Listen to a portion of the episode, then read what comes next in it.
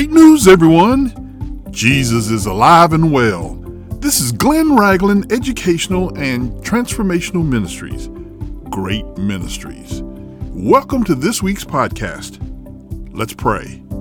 Father, we thank you for those who have tuned in to this week's podcast. We pray for our children as they go back to school. We pray the blood of Jesus over Addison's disease. We pray that your word will go forward it will not return to you empty. It will accomplish what you sent it to do. In the name of the true God, Jesus Christ. Amen. We conclude our study of the letter to the church at Ephesus with chapter 6. Verses 1 through 4 states Children, obey your parents in the Lord, for this is right. Honor your father and mother, which is the first commandment with promise, that it may be well with you and you may live long on the earth. And fathers, do not provoke your children to wrath, but bring them up in the training and admonition of the Lord. My friends, we live in a society where children do not obey. Perhaps they have not read that scripture and do not know that they are supposed to obey. I think that could be part of the problem. Perhaps parents expect teachers to teach their kids how to obey. Now, that's some of the thinking, but not the root cause of the problem. The root cause of the problem is parents don't make kids obey at home, so they don't obey at school or on their jobs later in life. The 50% divorce rate means that the child is only receiving obedience instruction from one parent at a time. Too often, the single parent fails to be the disciplinarian, so the kids are raised in a bubble that has no obedience training. For the 50% that are married, you must know that Adam disobeyed his father, God, and earthly children will disobey their earthly parents. Yes, it is the children's responsibility to obey, but more importantly, it is the parents' responsibility to teach obedience. The consequences of not teaching is a society that we have today, where some people will not be able to function in society because they believe that the laws and the rules don't apply to them. When children obey their parents, they also are obeying the Lord. Paul repeats Exodus 20 and 12 and Deuteronomy 5 and 16 that this is a verse with promise. As I mentioned last week, in first century Greco Roman society, children were required to submit to the authority of parents. Paul's theme of mutual submission carries from the fifth chapter to the sixth. The promise of long life is a general one, not absolute. A disobedient child is a foolish child and often does not make it into their senior years. Paul also teaches that parents should show restraint when administering punishment to keep their children from harboring resentment. Folks, growing up, I got my share of spankings and I can't say that I enjoyed any of them, and I'm sure I resented some of them, but I deserved them as part of the discipline. This training is the responsibility of fathers, not the schools, not the mothers, not the Sunday school. Now, let's look at verses 5 through 8 of chapter 6. It proclaims, Bondservants, be obedient to those who are your masters according to the flesh, with fear and trembling in sincerity of heart as to Christ, not with eye service, as men pleasers, but as bondservants of Christ, doing the will of God from the heart, with good will doing service as to the Lord and not to men, knowing that whatever good anyone does, he will receive the same from the Lord, whether he is a slave or free. My brothers and sisters, Paul is writing about slaves at the time Fast forward to 2022, and those who work for a living are bound to a job and to their boss. And so, we are to submit to the authority of our bosses. The difference between Paul's time and modern times is we can quit our job at any time and pursue other employment. But unless you own your own business, you will always be subject to a supervisor. We are to work that job like we're working for the Lord. My friends, the bondservants in Ephesus may have been slaves on earth, but they were equals in heaven. Your status here on earth means nothing in heaven. We're all God's children. Paul also warns the masters or bosses to treat the slaves or workers as if he was pleasing the Lord. Folks, that's why you must be aware of those who are in authority over you. If they are godly, they won't have a problem treating you as a brother or sister. If they are ungodly, you need to pray for them. You might be the only Bible that your boss sees. However, you are not obligated to do anything illegal or unethical for your supervisor. It's time to find another job if you are asked to do anything outside the will of God. When Paul's letter gets to verse 10, he writes, Finally, my brethren, be strong in the Lord and in the power of his might.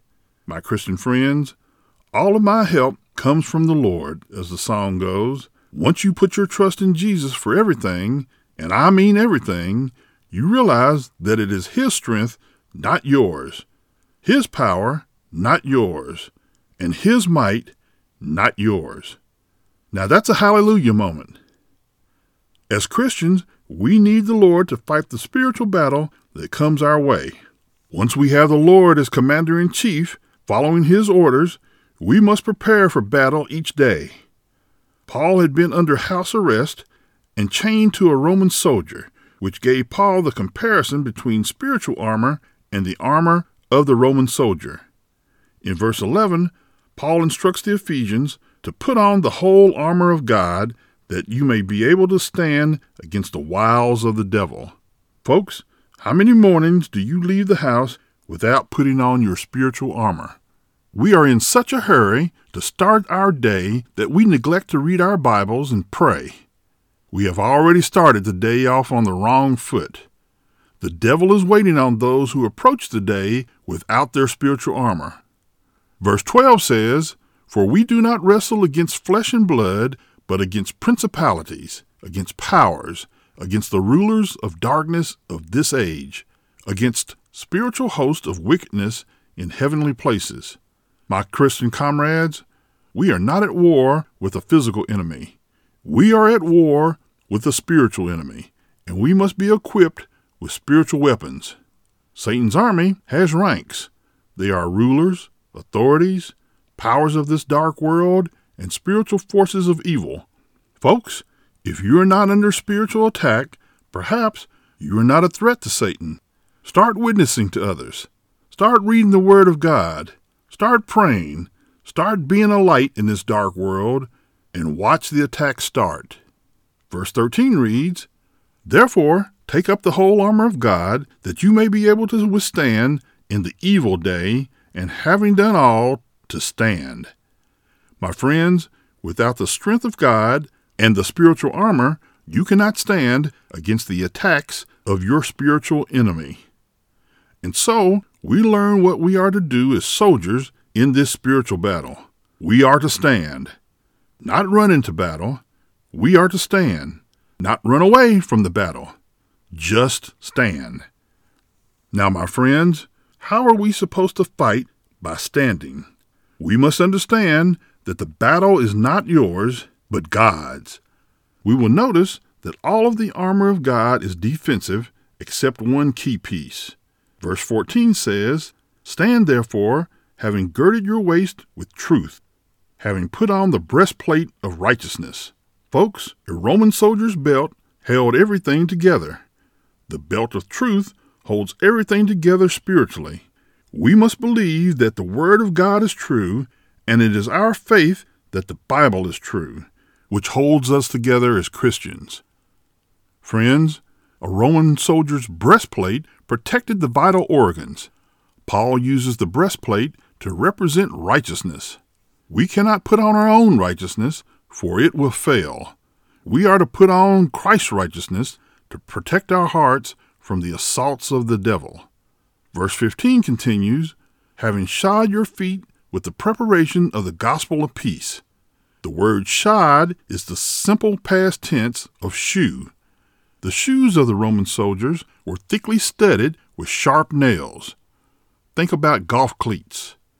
The shoes were able to maneuver over rough terrain and they could dig in when they had to.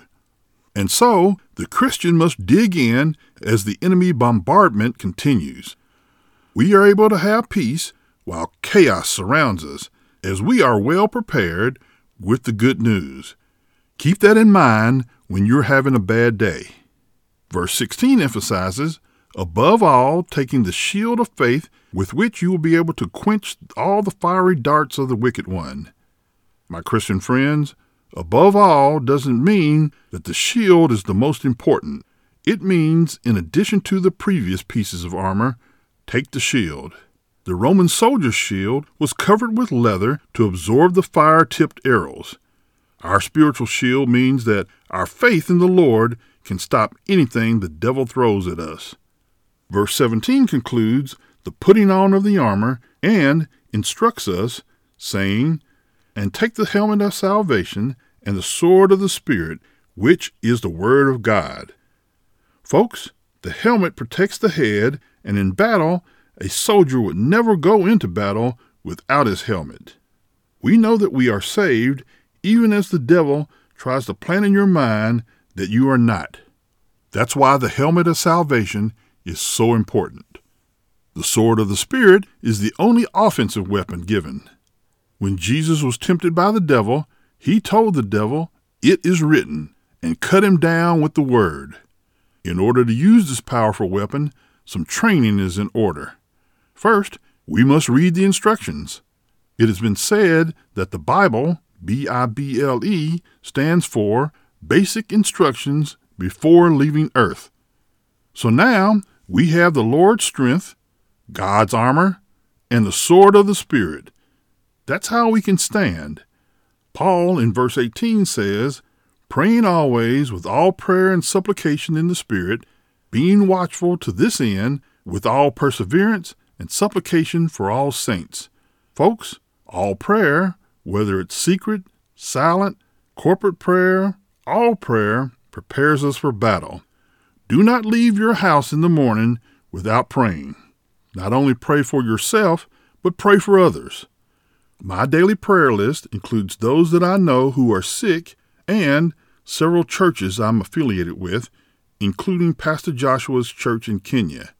In verses 19 through 20, Paul asks that the saints pray for him, saying, As for me, that utterance may be given to me, that I may open my mouth boldly to make known the mystery of the gospel. Paul would face trials, but he used that stage to boldly proclaim Jesus Christ. In verses 21 and 22, Paul would send Tychicus to the church at Ephesus to relay his condition. Paul closes the letter with the words peace, love, faith, and grace, all words of blessings. Let's pray. Father, we thank you for this study of Ephesians. We pray that what may have been misunderstood is now clear. We pray that we would be like Paul, ready to give our lives for the sake of the gospel of Jesus Christ. We pray these things in the name of the mighty God, Jesus Christ. Amen. I continue to encourage you to find a good Bible teaching church. Send your prayer request as well as your praise reports to our email address, which is hello at greatministries.org. Please continue to pray for Great Ministries and share us with your friends, your family, your loved ones, and the unsaved. Stay safe, be blessed, and have a great week.